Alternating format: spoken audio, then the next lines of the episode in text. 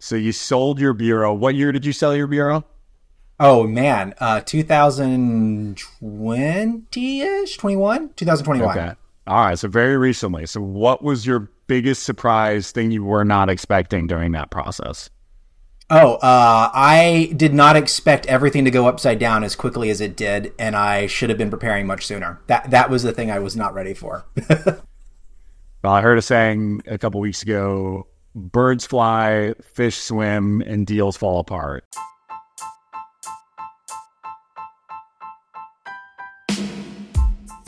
Welcome to Payrollin', the show where you will learn how to operate and grow your payroll business from the most dynamic minds in the business. If your company offers payroll services, this is the podcast for you. And now, here's your host, Matt Vaadi. Let's go. Talk about a few of the things you learned during that process. What did it look like? You know, when you decided you were going to sell, what was the timeline? Let's talk about it. I know a lot of folks out there listening are thinking about their exit strategy, want to know what that looks like when they when they finally do pull the chute. And then let's you know continue that and talk about some of the ways that you can make it easier before that time comes, so that you're more prepared. Yeah, uh, 100%. I, I, think, you know, there's a couple of things that I took away from that process. One is I should have started preparing for an exit really the second it crossed our minds. Um, mm-hmm. I, I, waited way too late in the process to where we didn't have the time to, to, to barter the way we should have. Um, and the other side of this, uh, to be candid, a lot of what happened with us was related to staff, right? And we, probably shouldn't have waited to do hiring when we really needed hiring. We should have hired earlier. Um, so, you know, just to kind of talk about the context for what led to our exit. Uh, you know, I had I've been a sales rep for years with you know ADP and Paychex and mostly Paychex and Paylocity. I was Paylocity's first rep on the East Coast, and then I sold some stock to start Astra Payroll Services with my wife. And I was doing sales, she was doing operations, and we just had a kid, and uh, you know, a couple years into it, things were going really well. I had another venture I was doing on the side with Signature Bank that uh, a lot of your listeners might have heard about because I was at IPPA and all these networking events promoting that. And we were making enough money from the Signature Bank relationship to where, you know, we wanted to hire people to run more of the payroll operations for us so that I wasn't dividing my time like that. Um, we found ourselves in a position where you know, we were getting to the last stage of monthly minimums going up on some of the products we had enrolled in, but we hadn't been pushing them very hard because we were getting fed from other revenue streams. And so where we were is we had to hire uh, a salesperson to push those products since I wasn't going to have time to be in the field as much as I wanted to. Um, and we wanted to hire an ops person so that we could travel for this other project. And then simultaneously, my wife was due with our second child. So I was about to be down one of my major ops people I could trust, right? Um, and we just had a handful of employees. So unfortunately, the two folks that we were bringing in uh, did not work out. And we found ourselves in a position where because of the the impossible to move due date of a second child, we had to choose between shortchanging our clients who we loved and making a hasty exit. Um, you know, and I, I think the, there's folks that I've spoken to. I, have started playing in the M and A space a fair bit uh, after the sale of my business, which we can talk about. But I've spoken to a lot of folks who have done the exit process as a result of some of the other projects I've, I've been doing recently. And the thing that's interesting to me are the folks that are always shopping. They're always talking to the ADP and Paychex guys. They're always entertaining calls from you know the private equity guys. They're just having that conversation continuously. Um, and I think that's the way that I wish I had played it, where I, I had been blowing off those solicitations. You know, people approach me all the time, hey, what if you sold to me? And I was like, ah, I'm not going to do that. And I, I think the right way to approach that would have been to continuously have that conversation and keep those relationships at play. Maybe, you know, meet once every six months, once a quarter at most. Um, so that I didn't have to scramble the way I did. And then what we ended up doing was selling to Asure, because it was the easy way out that we thought would most likely protect our clients who you know we love our clients. We didn't want to leave them out to dry just because you know things had been uh, kind of pushed on us on the back end. Um, so yeah is that is that kind of answer that thought? Yeah and so interesting point there when you talk about I, I, had a I have a client that has told me before he's like look we brought in a group five years before we were thinking about exiting because it's like a it's like staging a home right? Like you need to make sure yeah. that it's looking you know it's looking perfect it's looking pristine you have all the things fixed everything in order all that fun stuff but one of the things we did before we raised any outside funding was we were entertaining some of those conversations purely from a perspective yeah. of what kind of value are they going to put on this business are they going to value our technology? Are they not going to value our technology? Are they going to try to, you know, pull one of these moves? Had somebody recently trying to say, "Oh yeah, we'd really love to, you know, partner with you guys. We'll we'll offer you a 1.5." And I was like, "Man, we got our own tech stack. Like, are you out of your mind?"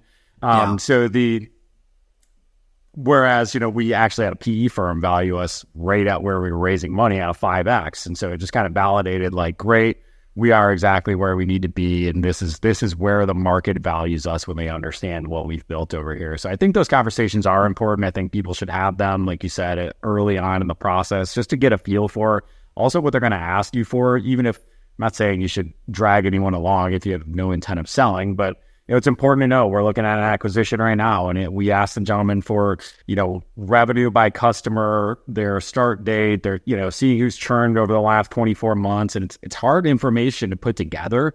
And so knowing mm-hmm. what those reps look like before you want to make an exit and starting to adjust your accounting and your reporting for those things so when the time comes, you don't get stuck at a disadvantage. When you have more data in your hands and you go to whether it's an investor, potential acquirer, then you start to get the upper hand instead of vice versa. Whereas if they're asking you for information, you have no clue what they're talking about, then now you're immediately at a disadvantage in the conversation. So great point there. And, and I'm glad you brought up the work you've been doing in M&A after the acquisition. Talk to us a little bit about that and tell us some of the things you've learned, what you're seeing in the market right now when it comes to M&A activity in the payroll space. Yeah, it's interesting. Uh, I had to work really, really closely with an attorney to make sure I didn't cross into becoming a broker um, a business broker. I don't I don't want to get licensed. I don't want to deal with that world. But I, I got really close to the edge of that world because, you know, I, I mentioned the signature bank thing. So what had happened was uh, we had been working with Cachet, and as I imagine most people should know by now, Cachet had a big falling out. Right? They uh, ended up taking a lot of money from us and not paying our customers, and uh, you know we had this big list of all the folks that were co-defendants on the bankruptcy case, essentially. Uh, when that first went down in October of 2019, I started looking for ways to de-risk our ACH exposure because as a small payroll bureau, I don't have the budget for a hundred thousand dollar payroll to suddenly go belly up, right? And so one of the things that we found just doing Google searches was Signature Bank had a real time transfer system. I, I, mean, literally, I was driving around listening to podcasts because, of course, I was, and um, somebody on Planet Money said, you know, put the word blockchain in front of anything and people will throw money at you. So I, I Googled blockchain based cash management system and, and mm-hmm. the only thing I found were a bunch of like ways to pay employees through like crypto and stuff, which who cares in my opinion. Um, and I found two banks, Signature Bank and Chase Bank had technology around uh, moving money between businesses in real time, right? And I called Chase Bank first and I said, Hey, what if I did this for payroll? You know, would you guys want to get involved in this? And the people that were in charge of that project was like, Great, we'll give you open APIs. You'd have to hire a team. You'd have to invest all this money. You'd have to, like, you can do it and it's going to cost you whatever it costs you to do it. I called Signature Bank and they said, We'll pay you to do it. And I said, Oh, great, I'm doing it with Signature Bank, right? Um, so I ended up, I mean, it was a little bit longer than that. I ended up flying to New York and convincing their executive team that they should use this technology they developed for moving money between customers as a way to pre fund payroll. And that became a product called Instant Payroll. And they brought me on as a consultant to basically help them figure out how to build it and figure out the workflows and which vendors to hire. Uh, and then eventually they, they turned around and said, Can you help us sell this and introduce us to folks? And the first people we reached out to were people from Cachet on that lawsuit with me trying to get their money out of the bankruptcy. Mm-hmm. So we had this big list of everyone, uh, all the contacts that were filing for some claim, and we just sorted that list by who lost the most money and started calling down it, right? And what I found were, guess what? A lot of them said, screw this, I'm out, and we're selling. Um, and so it was interesting. So I, I talked to one gentleman who had a very small book, and I'm going to be vague here, but he had a small book of payroll and he said, Look, John, I would sell tomorrow if someone would pay me 3x. Everyone always says 3x, but no one's really giving a half million dollar book of business at a 3x valuation. And, you know, I, I said, Well, what if we just took a bunch of you guys and combined you together until you were like, you know, $5 million and then, then maybe someone would give you 3X. And he said, that's great. If you do that, you know, put me on the list. And so I, I, started talking to my attorney, and I ended up spinning up a little side business just as a, as a side project called Astra Acquisitions because of Astra Payroll, right? And the idea was I didn't want to be a broker, but I wanted to find people that were thinking about exiting if they could get some magic number, and then we would just group exit at the same time. We would go to like a like ADP or Paychex or someone and say, "Look, we're all going to sell, or none of us are going to sell if you give us this." So I, I, took that idea, and the first thing I did was I, I, called all the people buying payroll companies that I could think of or get introduced to, and I asked, "Would you be into this idea?" And I learned a lot about how every one of these acquisition companies buy payroll companies based on their response to that. Um, and then once I found a, a buyer that was actually willing to entertain it, I started calling friends from the Cachet list and folks I had met through, um, you know, doing Signature Bank's project and asking them, what's your magic number? Like, what's the number? Like, I think everyone has this number. Like, and sometimes that number is really high. I need 10x. Sometimes yeah. it's reasonable. I need 2.5x and then I'd retire. Uh, sometimes it's a dollar amount. You know, I need four million dollars to guarantee that my my you know I can withdraw from my savings account enough to be retired, or I need a uh, you know. So it was interesting. And this was not; these were not people actively exiting. These were people that that I imagined were like myself, who you know, when I had Astra Payroll Services, if someone had come up and offered me three x, I would have probably sold because I, you know, this is a good number for where we were with our size. Um, and and so when Signature Bank very suddenly collapsed earlier this year, and that was gone um, you know, one of the things that I had heard from all these people that were looking at selling was they were selling for a similar reason to why I sold, which was they were drowning in work and they weren't sure it was worth it anymore, and they couldn't find people to distribute the work over. Right, there was a staffing shortage, and then they were selling and ADP and Paychex and other folks were just like letting go all these employees that were really good people. They were just getting fired or or you know, you can work for Paychex or ADP, but people that choose to work for, you know, Matt's payroll company aren't often the same people who say, man, I really want to work for a giant publicly traded payroll company. And so people were choosing to retire or choosing to leave. And the obvious question was, why don't we just give those employees to other licensees of iSolved or other UKG licensees or other assured licensees? And so I had been kicking around the idea of what became HireWith from that, which was, you know, can, you know, as people sell their book if we can't guarantee job placements with the new buyer let's let's build a marketplace where you can come and and and basically and not the right term here but you could sell that asset as well. You could you could distribute those employees and get a little uh, you know revenue for the investment you've made there.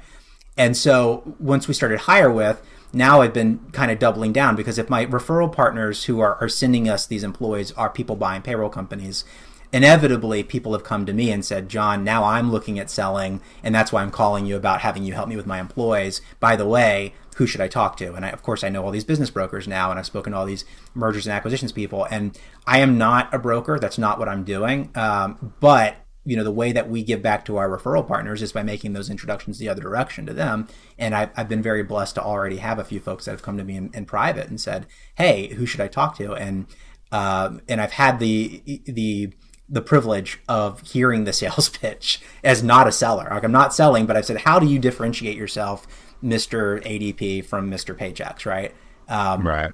I, I can well, pause here, but I, I have some. Yeah, let's let's dive into that. So the and before we do, first of all, I want to thank you. You're always very active on the Facebook group and, and share a lot of knowledge and, and help folks out there. If you haven't joined the Facebook group yet, it's the Payroll Innovation Network Facebook group. Uh, there should be a link in the show notes. We're up to about 100 people in there already. The conversations this week really started to pick up steam and get me excited. The questions that are being asked in there are exactly what we had hoped would happen. You know, hey, who are you using this for this vendor? Why do you use them? At what point do you hire them? Does this make sense with my platform? You know, we saw sales campaigns getting bounced around in there, all kinds of awesome stuff. So if you haven't joined in there, if you're listening right now, make sure you do it. I know Facebook, collective eye roll, but whatever. There's a ton of value in there. Check in once or twice a week, and you'll definitely uh, be able to get up to speed in, in 20, 30 minutes and also get some questions answered uh, for, for things that are top of mind for you. It's, it's been awesome to see it grow. But so let's talk about the acquirers or potential acquirers you were talking to. What are you seeing in terms of valuation? What are some of those things? We go back to the staging of the house. So if I'm a payroll bureau owner right now looking at this and saying, like, how do I maximize value when we get two, three years down the road when I want to sell, or if I want to sell sooner than that? What are some things I could do now? And who and how are people valuing payroll businesses in the market right now? Yeah. And, and even before I comment on that, I have to also replug your Facebook group because I, I as an evolution reseller, was in the Evo Talk uh, channel. And when I needed resources, I was limited to folks who were licensees of, of Evolution, really, right. going to public spaces. Uh, and the, the kinds of questions that are being addressed in that Facebook group are the kinds of questions that uh, uh go beyond the scope of, of what you could get from something like a, a, a platform specific system. Uh, so just Amen how great that group is. Amen to that. Um, but in terms of the you know the M and A stuff, I think what I've seen is you can categorize the people buying payroll books into kind of four categories. Uh, the first one would be the the national players. That's ADP and Paychex and folks in that space, right? Um, the next would be private equity. Um, these are folks who are buying maybe at a higher rate, higher higher multiple. Uh, they're looking to make a, a, big move very quickly, and those are often equity based acquisitions. And and if, if your listeners don't know, I learned the hard way that there are two different ways to buy a payroll company: equity based and asset based. Where you know an ADP and a Paychex typically are doing asset based acquisitions, and the idea is that they're buying the right to solicit your clients. They're not buying your debt. They don't buy your computer. They're not buying your contracts. They are just buying the right to market to your clients versus a private equity group might want to absorb your entire operation which changes the way that your valuation is is perceived. It's it's the difference between looking at top line revenue and looking at EBITDA, right? And looking at margins and saying, well, we want to buy your there. whole operations. Well, I hit pause right there because that's where the next question I'm going to ask you is like, how do we differentiate? How do we drive value up? Well, IP doesn't matter to ADP and Paychex right? Not you, you, if you are on iSolved, if you're on Kronos, if you're on whatever, even if you've established the most amazing workflows and you have people that can do the work of 10 because of all the automation and the templates and forms and everything you put in place, it's meaningless at the end of the day. They're buying completely. your book of business and that is it. Well, and in that respect, ADP and Paychex are godsends in a couple of scenarios. I mean, one scenario would be if you have a, an operation that's kind of fallen by the wayside. You've got an insurance division that's your main focus, and you do payroll as a side hustle, and it's gotten sloppy, and you're short staffed, and there's not, you know, it's not well run because you've had other priorities. Great, let ADP just come clean that up and take it away. Yeah. But if you've got a lean, well-oiled machine, um, these other buyers are more interesting, and they'll pay you more right? And so the other, like I said, there's four categories: the nationals, private equity. The other two that are really interesting to me are the roll-up groups. I, you know, I mentioned this idea of me doing this roll-up acquisition. Um, I thought it was innovative and new. What was innovative and new about the way I was doing it was that I wasn't actually combining companies. We were just like group negotiating. What, but there are a bunch of people doing roll-up acquisitions, um, and I, will name drop. Well, maybe I shouldn't name drop. Uh, I'll just say they exist. Um, probably the most public one that has been name dropped enough to where this isn't a, a secret would be uh, I think oh no I don't I don't want to do this because I, I, need to check to make sure I'm going to say the right company name. But the idea would be um, there are folks that are coming in and buying you at a lower multiple. They're coming in and saying we're going to buy uh, an asset based acquisition. Maybe we have our own technology. We're going to acquire you at like a 2x but you're going to get equity in our company and we're going to be a $20 million payroll company and we're going to sell again in two or three years and we're going to sell for like a, a four or five x, and you're going to get paid again on your equity. And so the idea is that um, you're getting more money in the long term and less money up front. Maybe they'll give you a job running your own sales company. Maybe you'll keep running your employees as a division of their company for a while until they get to that final exit. So it's a bit of a longer play, uh, but it could result in a lot more money, and it usually results in 100% staff retention because everyone is uh, staying the same company, just has a new name, um, or maybe you're migrating to a different tech. And then the last one, the fourth category, are the locals. It's it's selling to another iSolved house. It's selling to another uh, mm. you know local vendor, another Issuer client, and and that's pretty straightforward, right? That's going to be continuing that local service model if you've been doing that it's going to be continuing really intimate relationships um, with you know this guy's also in the chamber of commerce with me that kind of thing um, and those deals are much more uh, sweetheart deals, if you will, and usually a lot less money. And it's more about relationships in that scenario than anything else. Um, is that is that? And I apologize. I feel like you asked me a question. I no, that's backwards. perfect. And I, I've dive into a couple of those just a hair of like you go into if you're going to go into the roll up situation you have to go in eyes wide open, get some good advisors around you. My advisors have told me that they've had several clients go into the second bite of the apple situation, which is, you know, PE will give you sort of the same thing. They'll run some roll up scenarios where, hey, look, we're going to yeah. give you X amount of cash and, you know, you're going to, you're going to get equity in the, in the main piece. And, you know, my advisors can count on one hand how many times people have actually gotten that second bite of the apple for one reason or the other. Right. And so it's, uh, yeah. and, and that number that they can count on that one hand is zero. And so yeah. the uh, that is something to keep in mind. And while there's a lot of big promises out there about that, it sounds very appealing. And and you know, it's something we've certainly tried to put in place with deals we've looked at before because people have asked about it. Um, you know, and we obviously we all have intention of honoring that, but somewhere along the line, and I don't, you know, obviously I don't know deal by deal, those deals fall apart somewhere. Maybe it's not a good fit, and you decide you want to get out, and you can't retain your equity after you get out. Uh, maybe the second bite of the apple never comes. The you know, there's a million different ways uh, where you just continue to get diluted to the point where you know that second bite isn't quite as big as you'd hoped it was. So if you're going to go into those situations, make sure you go in eyes wide open, right? If you need cash up front, yeah. take the cash up front. Um, but really, if you, you know, that's got to be more of a strategic play of, you know, I, I, see folks in that situation that are great where it's like, hey, I'm either a really good operator or a really good salesperson um, or sales leader, and I just want to go into a larger organization where I have a lot of resources, and I want to and I got want to get some liquid on the front side of that too.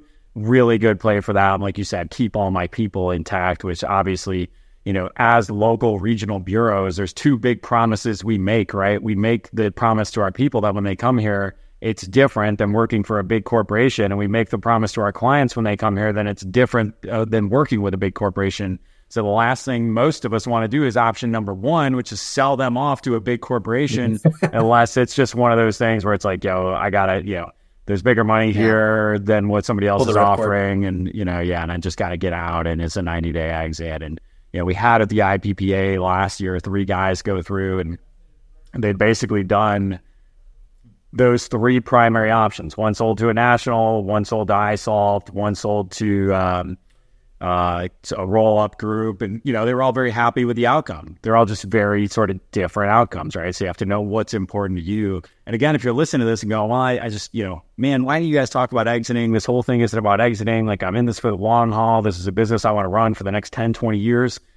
You have to have an exit plan, even if it's 20 years from now. If you're not thinking about it today, then you're if something happens, then you're going to be SOL, right? Like like you just talked about at the beginning, like you need to start preparing the bed before you need it. And so it's just something to think about. It definitely something that I, am often shocked at the number of bureau owners I talk to that just seem like they have no context of the situation whatsoever, and it hasn't crossed their mind. And and oftentimes they're those people that come over from the like, I was an accountant, and then we started offering payroll, and I haven't really been in this industry for a long time, but I'm I'm propping up a payroll business, and it's doing quite well because we're good at what we do and oh, geez, I hadn't even thought about exit because it's just not been on my radar, and I didn't I didn't come from this world to begin with. So I'm a, you and I are a little bit jaded in that we kind of grew up in the payroll space with the nationals. So we, you know, I saw multiple acquisitions from the other side of the table as well as we rolled those groups up in up in our ends too. But well, and Matt, to your point, um, even if folks aren't looking to sell, there, I would say most payroll company owners I've spoken to have said the same thing to me when they say, "Well, I'm not going to exit soon, but." Uh, if you find anyone, I would be willing to buy, right? Like it's, it's either either you're exiting or you're looking for that CPA with 100 clients who's willing to just hand you 100 clients because he can't service them or she can't service them anymore. And so, you know, having context for who is also looking for that book and why I, I, think is valuable. And and to that point, you know, when I was a sales rep for uh, Paylocity for so many years, I got approached by recruiters constantly. I mean, that's just the nature of being a sales rep who's, who's crushing it. Is you get approached by recruiters, right? They see your mm-hmm. LinkedIn, you know, sold 200 percent of quota or whatever, and they're calling you. And uh, you know, in the same sense, I wish I had approached selling my payroll company the way I did talking to recruiters, which was I took every interview. I said, mm. uh, and I said the same thing. I, I really drank the Kool Aid when I was a Paylocity rep. I think their technology, I still think their technology is really interesting technology. And I used to tell people, um, show me a demo. If I like your technology better than my technology, and you're going to pay me the same or better, and I think I can sell it, well, then I'm going to make more money selling your technology than what I'm selling now. So I, I told people, show me a demo. If I like it, I'll quit and I'll come work for you. And you know, the demos I saw, none of them were were better enough to justify uprooting my life and switch, which is why I stayed with Paylocity for so many years. Um, but it was really, really valuable to see I mean, candidly, to see a demo of my competitor's software once every quarter, right? Like, hey, I'm gonna look at a demo of this one or that one, um, and you know, and they changed every time. And, and in the same sense, the way, like, it, I don't know if your listeners know this, but Paychex has very recently changed their acquisition team dramatically. And i don't know how public this is. And i, I and i can share this a little bit which is that they have they have reapproached the way that they're doing some acquisitions in terms of their marketing. And it's totally different than it was when i was a paychex rep 10 years ago when i or 20 15 years ago 15 years ago. When i was at paychex sales rep you know uh, many many years ago um, they used to tell us tell everyone that we can do a 3x right that's what they used to tell us and I, I talked to the Paychex uh, folks maybe a year and a half ago, when I was doing the roll up, and they said, "Well, we would, you know, no, that's not going to happen. Three X's are very rare." And then I talked to him again, you know, less than a month or two ago, and and it, it sounds like, in fact, the messaging has changed again, once again, because the dynamics of the market have changed. Um, and the thing that, that I'm hearing is that Paychex does their multiple not based on the size, because you know ADP has like a literal chart where they'll say if you're this amount of revenue, here's the multiplier you're going to get, and they can they can they have a range based on your assets. If you're over you know five million in revenue, they can give you a higher multiple than if you're a one million revenue company. Yeah. But Paychex doesn't look at the top line revenue anymore. At least they're not doing that right now. They're looking at uh, the margins on your book. And they're looking at what products that they offer that you offer how much you're charging today. Can they can they charge their current rates? Are they going to have to do a discount to match your current pricing right? What are they going to make on that book of business? If they've got some products that are more profitable than other products and they think they can distribute it like let's say for example um, you know you've got a bunch of workers comp policies out there and they're going to take over that and make additional margin on it. Maybe that gets them excited and they're going to offer you a higher margin. So, you know, the acquisition folks over there were telling me they would offer a three plus X multiple on a really, really small book if it meant that they were going to get a ton of margin on it. And they would offer like a 1.5 or 2X on a really, really big book if they weren't going to make good money on it, which is kind of the inverse. So every one of these buyers, and I'm just talking about the nationals right now, but they all have their angle, like how they're going to mm-hmm. do it. And it doesn't hurt to hear them out once a year and see kind of where their approach is. Because then, if you're in my position where I was with Astra, and all of a sudden I got to pull the ripcord or find miracle staff, which I wasn't able to find the miracle staff, um, you know, I didn't have time to do that due diligence. That takes energy. Uh, and if I instead just answered the phone when they called me, I would have had that in my back pocket, you know?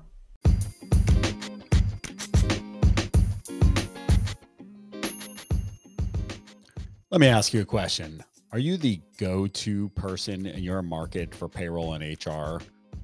Are you the first face and name somebody thinks of when they think about who am I going to refer this person that needs help with their payroll and HR support?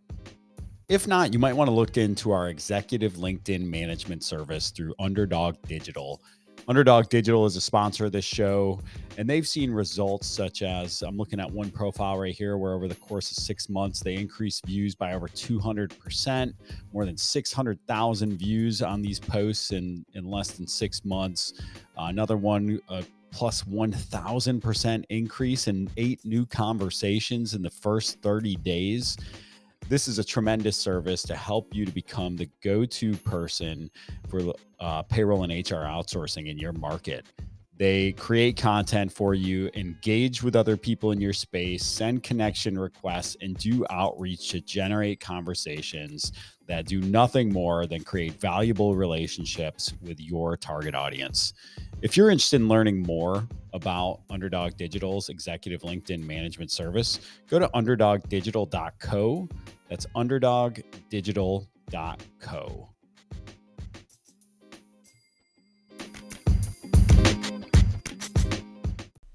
Well, and you mentioned something there that's always going to be important, and every one of them looks at it, whether it's private equity, whether it's ADP, whether it's a local, whomever is going to want to see your customer list, how long they've been with you, and what they pay. And now they don't need to know the customers' names, but that spreadsheet is synonymous with every acquisition, right? It's like, yeah. are you keeping your people? How many of them are churning? Because if your customers are churning, I don't want to buy your book because they're like, if they churn for you, what's going to happen when I try to transition them to my platform? Um, you know, this whole Absolutely. thing's about retention. I've got to get 90% plus of these folks to make the transition off of your software to my software.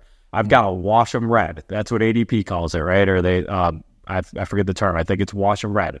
They want to completely inculcate everything from the moment they say go. They have to wash that payroll company red with ADP red as quickly as fat as possible. That means getting the new deal signed, getting them transitioned to the software, getting the team, you know, getting them migrated to the ADP team as fast as human. They got 90 days, right? And so like yeah. they they're going to look at that and they're also going to say to your point, can we price this profitably?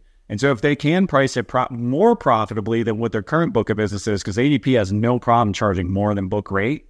And so they will definitely up the value on your company based on what you're charging. So the message here is stop competing with Sure Payroll, stop competing with OnPay, stop competing with Gusto, because all you're doing is devaluing your business in the long run.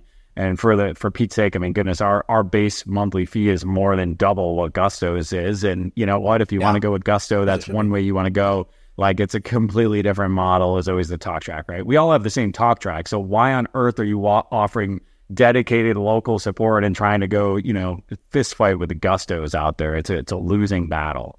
Um, well, another quick aside you, you, going back. Go ahead. Yeah. Go ahead. Well, you just touched on two things that I, I think are interesting. One is uh, a lot of these valuations are looked are looking at one specific number, which is how far off is your pricing from the standard pricing of the acquiring party.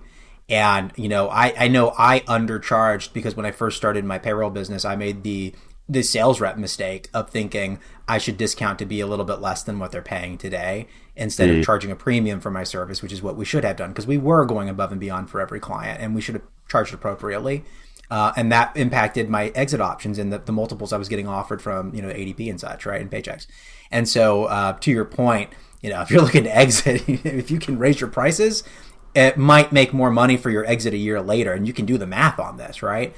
And say, okay, I'm going to lose 10% of my customers if I do a 5% raise. Uh, but we're going to get an extra, you know, 0.25 on the multiple. Guess what? It's better for you to make that price raise and be in line with market pricing.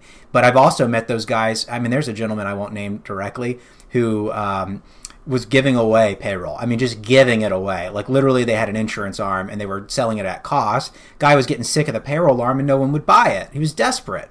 Well, of course, no one's going to buy it. You're giving it away. There's no margins on it. Nobody wants that book. Um, and so the other thing that you mentioned there that I thought was really interesting is the idea that retention is such a big component here. I've seen some of the private equity guys specifically are coming in and saying we're going to give you a guaranteed multiple. It's not based on retention, but it's lower.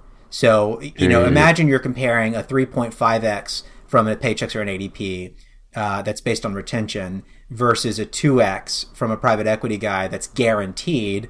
And then you think realistically, I stole all these clients from Paychex because of their local market or whatever uh, and I'm trying to sell to Paychex, like, am I going to actually convince 50% of my customers to switch, right? And this is a what if scenario. Their actual numbers, um, it's debatable. And, and the one thing that I've seen that has consistently been the feedback is the thing that drives retention more than anything is the engagement of the previous owner, right? If mm. you're not engaged during that conversion process, you're not going to have good conversion. And if you do the work of calling every client and explaining to them, hey man, this is tough for us, but we had to make this decision to sell to ADP. We had to make the decision to sell to Paychex, right? Guess what? They're all going to switch to ADP and Paychex because they like you. That's why they right. You know, that's why they signed up for your payroll company. Not that you can call all of them, but having those reps do that work makes that more valuable. But if you're not going to do that work, then you know, guaranteed revenue is a better way to go sometimes. You know. Well, and it's interesting because the there I remember hearing this uh, this sort of analogy a while back where it's like often in life, we, with our goals, we do the equivalent of putting an address into the GPS, getting all the way up to the address and turning around and going back without actually mm-hmm. going fully to the place we're going, right? It's like, oh, you know, I really want to get to 183 pounds. I was at 185 and I said, cool, close enough. And then I started eating like a tank again and then went right back to 195. you know, like uh, the number of times. Stop looking at my scale, happens, Matt. yeah, right. The number of times that stuff happens in our lives is insane. But like the that is the equivalent right there, right? Of like I finally hit the finish line. I'm gonna sell my business, yeah. and I'm so disengaged because I'm over it, right? Like most of us by the time we hit that point, we're like done. We're fried. You've been in this industry. It's a tough industry, man. Like it's a grind to build a book payroll business. You're gonna have a lot of battle scars by the time you get there. So don't like get to the destination, pull up a block short, and then go, you know what, I'm just gonna retreat and give up now. Like they like hmm. push the all the way through, push it across the line. Hopefully it'll help somebody out there who's maybe in that situation right now or getting close to that situation. Um, you know, funny thing you talked about earlier, it's just a random aside, but have you ever read the book No Rules Rules about Netflix? No. No, tell me about it. Awesome, awesome book. It's about the Netflix culture. For anybody out there not familiar with the Netflix culture, Google the Netflix culture deck first and foremost. They used to have a, hmm. um, they had the most famous probably slide deck ever to come out of Silicon Valley. It was a 125 page, very basic, generic slide deck. You can still find the old version on SlideShare um, it it's got it had over 10 million views last time I looked at it, and this is somebody's company culture document, and basically just defines their culture. It says, "Hey, look, you know, what a couple of the key things are like we are a prof- we are not a family, we are a team. We are, as a matter of fact, a professional sports team, in that only the most elite make the cut, and you will be cut if you do not fulfill what's expected of you. And so they they kind of demystify that whole thing around like, no, no, no, no, family is BS. Like, don't come here talking about work family. We all know the reality that like work is not family. I think that's a really important thing for those of you out there that keep telling your people that they're part of a family. Like all you're doing is losing trust in reality because nobody believes that their employer is their family. They get it. So the more you kind of lie to them, like, we're all family here. Like, I mean, you can treat each other like family, but honestly, I hope you treat them better than most of us treat some of our family members. So, um, but the thing that you reminded me of it that you were talking about is what they do is so Netflix pays top of market for every role. And what that means is they will pro if you go out and get an interview with Facebook as a developer and Facebook says they're going to give you 325 and you're making 300 at Netflix, they're going to pay you the 325 plus to make sure that you stay. And they encourage their people to take interviews every single year to go out and recheck their market value and assess it against the data that they have internally to make sure if somebody's willing to pay you more than what we think you like we found in our market analysis, then go ahead and find it for us so that we can pay you more. And it's just a very hmm. counterculture to what, you know, any anybody, the rest of us would be like, oh, heck no, like never in, on earth would I want my people out there testing the market. I can't afford that, especially not in the payroll world with the friggin' margins we have. But uh, the, you know, we're not Netflix, bro. But uh, the, the reality is, though, you can, uh, you can do what you talked about, and that's go out and just start to understand and have conversations. It doesn't mean you have to give them all the spreadsheets. It doesn't mean you have to, get get really far down the path with developing those relationships with people that you know when the time comes you've got multiple options because nothing is better than optionality right so if i've yeah. got multiple you know if paychex has got a three and adp is coming in at a three two well so you know now i've got a bidding war on my hands right versus mm-hmm. the the alternative where it's like oh fire sale um, it's time to go and I got to pull the chute and like I can barely handle retention because I've got a big life event happening and I can't be as involved as I want to be. So, you know, plant the seeds before you need to sow the crop. Yeah, and, and going back on the margins conversation, I, I will self plug for a second, which is you know we send out a an email basically every week or two that just says here's the candidates that we've discovered, here's our here's our job creator alerts, and we've started putting desired compensation in it for every position. So every person that comes to us, we ask you know how what's you know what's the minimum you'd want to make in order to be you know interviewed, and we publish that publicly. Uh, it goes in every email. We anonymize the candidates. And what we're going to start doing when we get a little bit more data is putting that in a line graph and just like pushing that out into the world of here's what's happening with CSRs, here's what's happening with implementation, here's what's happening with this. Now, obviously, you know, th- this has been an interesting thing to look at, which is with the rise of remote work, we're seeing folks in, in big, dense urban areas try to hire people from remote parts of the country um, because they can get a deal on them. So if you're in New York paying $75,000 a year for a, a client, you know, a client service rep, and you can hire someone from Wisconsin and get them for you know fifty thousand a year. That's a deal. Uh, but what's happening though is it's causing people that are comfortable with you know remote work to drive up the salary rates for those rural areas because now you're competing against some guy in New York who's willing to do remote. Not not to say that it's 100% homogenous. There's definitely lots of folks out there who are not comfortable with remote work, and and there's plenty of people out there who aren't having that conversation. And there's also um, yeah, I don't know. It's there's a lot happening, and I want to keep a track of that. So I'm hoping that we can become a source of data for that. Uh, just just as an aside, like a side project for me, is to try to get that information into the world. So we're going to wrap up in a second. We're going to talk about AI tools we are using right now, and that wasn't on the original agenda. But when you logged in and showed me, uh, I think it, I, I forget the name, but you're going to tell me in just a second. Um, but before, yeah. give us a quick thirty second. I know you've talked a little bit about what HireWith does. Give us the give us the elevator pitch on HireWith, and we'll link to your newsletter in the in the description. Sure. Yeah, HireWith. Our website's hirewith.us. So hire with us is the pun there. Uh, we are a, a marketplace for payroll, right? job placements for payroll people by payroll people. And the idea is really simple, which is when people exit the payroll market and they lay off staff, they're bringing them to us, and then we're trying to get them jobs before they have to go to the job market. Uh, so yeah, it's fantastic. The other thing we're doing is partnering directly with the acquisition folks, so that when they do an acquisition, they're calling us and saying, "John, this guy's really worried about his three employees that know iSolved. Can you help them find find work?" And um, you know, for us, we we don't charge anything to share resumes. We only charge if you hire them. Uh, so it's kind of like a recruiter, but we we don't replace recruiters. We supplement them. Um, so by any means, if if you ever plan to hire payroll people or ever plan to sell, uh, we should be in touch for that reason. And I am going to be at the upcoming iSolved conference, the upcoming Asure conference, the upcoming Owners Retreat for IPPA. So please, if you're there, find me, flag me down. Um, we'll we'll definitely have to catch up. Uh, awesome. But AI tools talk about AI that? tools. Let's talk about it. Let me get uh, let me get one more thing in there real quick. So the yes, um, on the acquisition front. So first of all, I know the commercial is probably going to get popped in here at some point into the episode. I don't even know what commercials they're putting in here anymore. But if you're between seven hundred fifty thousand dollars and two million dollars in sales, and you're looking to exit, why not exit to Guru? Come on, man. We can give you keep that local feel. We can keep that you know that great feeling for your clients that you've accustomed over the years and will make it a much more enjoyable process than working with ADP and Paychex. Um, and on that end, though, for real, so one of the pieces of advice several of my mentors have all given me, sort of shot for shot, is like the, and we'll look at smaller books. Don't get me wrong, but they're like, look, man, that two hundred thousand dollar acquisition, that five hundred thousand dollar acquisition is the same amount of headache as the five million dollar acquisition if you're going to make acquisitions, go ahead and make acquisitions. So look at you know one, two, three, four, or five million dollar deals because it's going to take the same the same investment of time and energy to make those uh, acquisitions of a smaller size as well.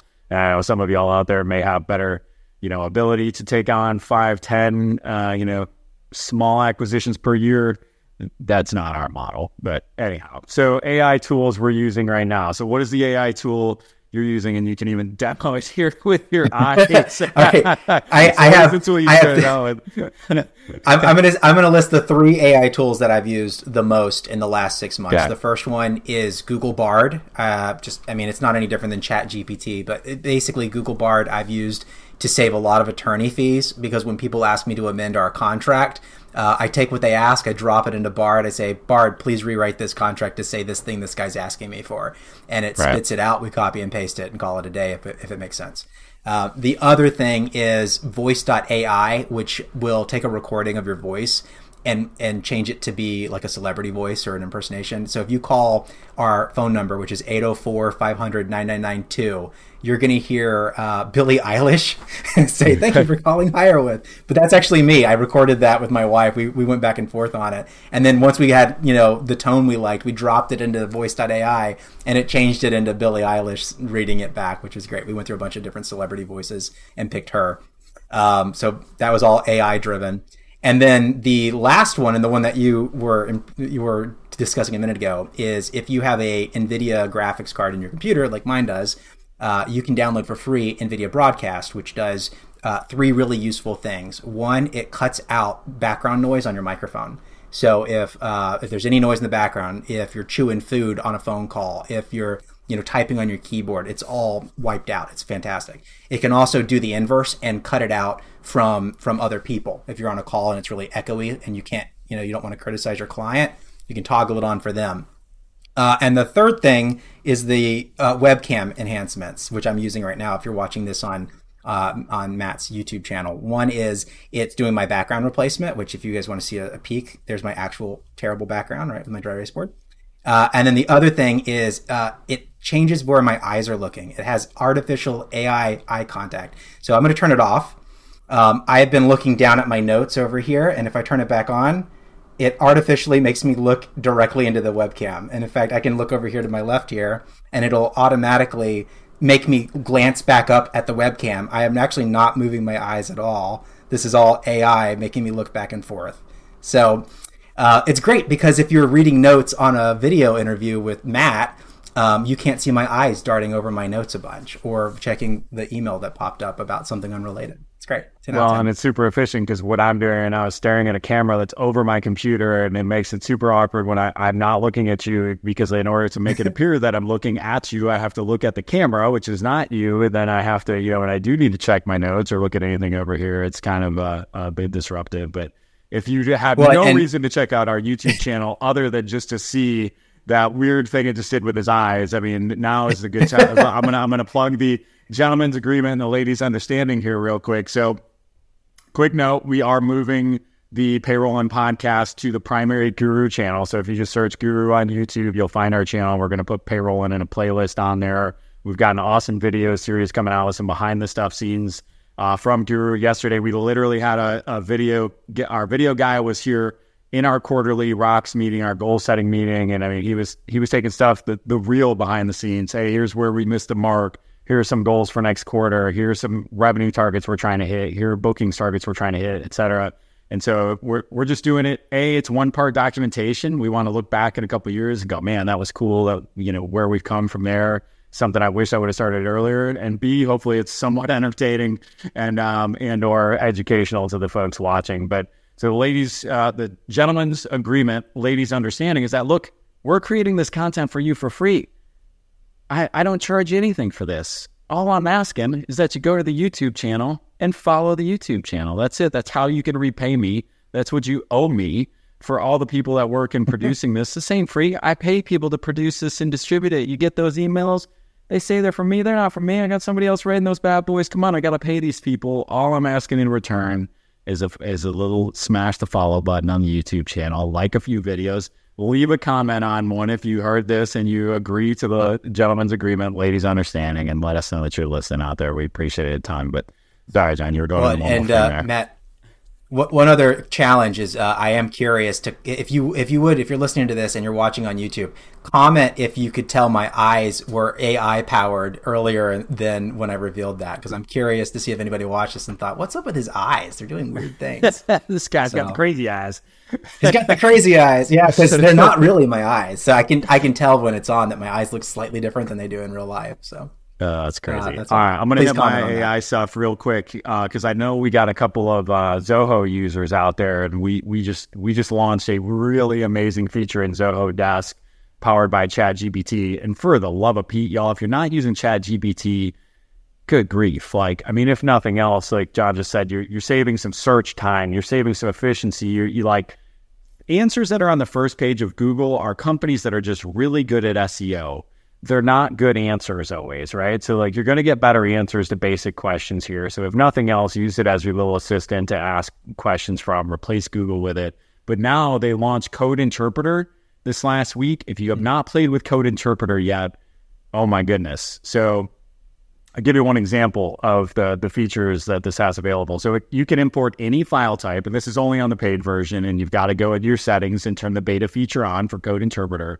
But I uploaded our last 36 months of P&L by month in a spreadsheet, pretty raw looking spreadsheet, just came out of our accounting system, and said, hey, analyze these last 36 months worth of data and project our next 12 months forward line item by line item. And watching it work and go through that and it you know it worked for a little while to say well i need to remove these headers because they're actually just titles and they don't have anything to do with the rows that we're going to be calculating it'd do something else it'd say oh well we're missing this and we want to forecast based on discounted cash flow so we're going to do this boop, and then it would just it kept working and working and working until it finally it was solving its own problems right in front of me until it finally came up with an output which gave me the next 12 months forecasted by line item. But then it was like, oh, okay, now it's got actually the rows should be the columns, the columns should be the rows. So I said, all right, create that file again, switch it up. Columns should be rows, rows should be columns. I really want to see my expenses and income down the left side and my months over the over the columns. And oh, okay, no problem. Switched it up. And it was a wild thing to watch, y'all. It was really just watching the machine solve problems, fix its own problems, recognize problems, and just based on one simple query that I put in. man, if you're not playing around with this, pretty soon you're going to be left behind. So a lot of different Matt, things, plus I- just simple reformatting of Excel files that would be one of the easy use cases for that. I mean, I, I have to ask, hearing this and not not having played with that tool, do you think Chat GPT and similar technology is going to replace the custom report writing function in most of these payroll systems?